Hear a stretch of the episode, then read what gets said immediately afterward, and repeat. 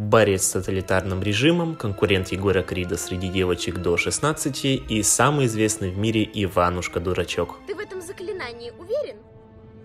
Мне кажется, оно не очень хорошее. Всем привет! С вами Бука.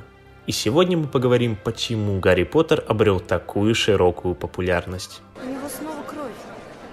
Почему он все время в крови?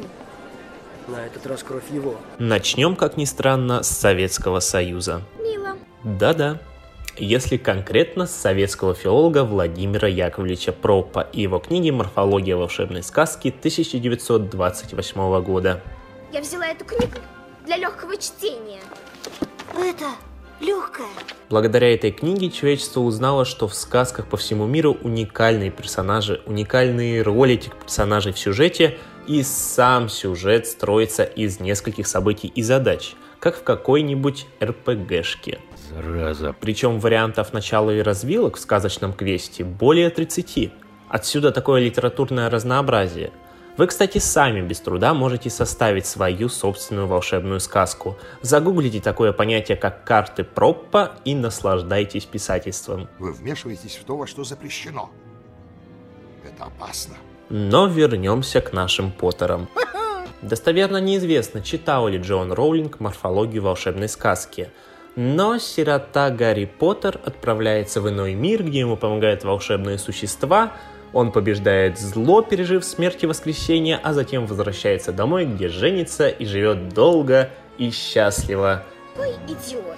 как один наш отечественный Иванушка-дурачок. Интересно, кстати, было бы почитать Иванушку-дурачка и проклятое дитя с эм, загорелой Аленушкой. Зря я вам это сказал. И тем не менее, как вы уже могли догадаться, независимо от моей фантазии, Гарри Поттер развивается по законам волшебной сказки. И тем интересней, что Роулинг помещает в нее современных ей подростков. Они дружат, учатся, влюбляются и мечтают. Ты последняя. Задница Рон Уизли. А главное, это особенно ярко показано в первых двух книгах. Какие бы беды ни обрушивались на героев, в конце их будет ждать музыка и счастливый конец. То есть, ассоциируя себя, например, с Гарри, Роном или Гермионой, мы радуемся за них и за себя. Ведь если получится у этого трио и других героев, такие же, как мы с вами, ну почти, то получится и у нас. Ты волшебник, Гарри. Я волшебник. Поверь, и держу пари очень хороший, если немного потренируешься. Нет, вы, кажется, ошиблись. Я не волшебник. Просто я не могу быть им. Я же Гарри. Только Гарри. Этим книги и цепляют молодую аудиторию по сей день. Что же до аудитории постарше, она увидит комментарии Джоан Роулинг по поводу власти, прессы и общественного мнения. Давайте вспомним хотя бы ту же Риту Скитер и то, как в Кубке Огня она несколько раз меняла мнение людей о Гермионе, даже у хорошо знавших ее Уизли. Она ночной кошмар, самый настоящий. Также в книге есть мотив бездушной бюрократии в лице Амбридж, убившей живое в Хогвартсе.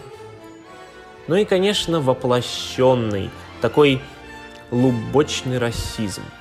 Если вспомнить фонтан в Министерстве магии, то после захвата власти Волан-де-Мортом он стал выглядеть как волшебник и волшебница на троне.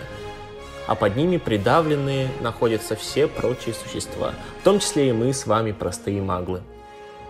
А главное, что на этом троне выгравирован девиз «Magic is might». Магия – это сила. Магия, данная по рождению, это мощь, которая дает право распоряжаться другими, как бы говорит нам этот девиз. Я могу двигать предметы, не прикасаясь к ним. Могу заставить животных слушаться меня без всякой дрессировки. Я могу сделать плохо тем, кто жесток со мной. Причинить им боль, если захочу. И здесь как раз-таки проявляется постмодернистская магия Гарри Поттера, которая в одной цельной истории помещает столько смысловых слоев. И чем больше читатель их открывает, если хотите, чем старше он становится, чем чаще он начинает перечитывать книги, тем интересней, тем глубже становится его восприятие.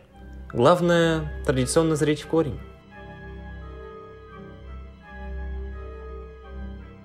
А с вами была Бука. Пока.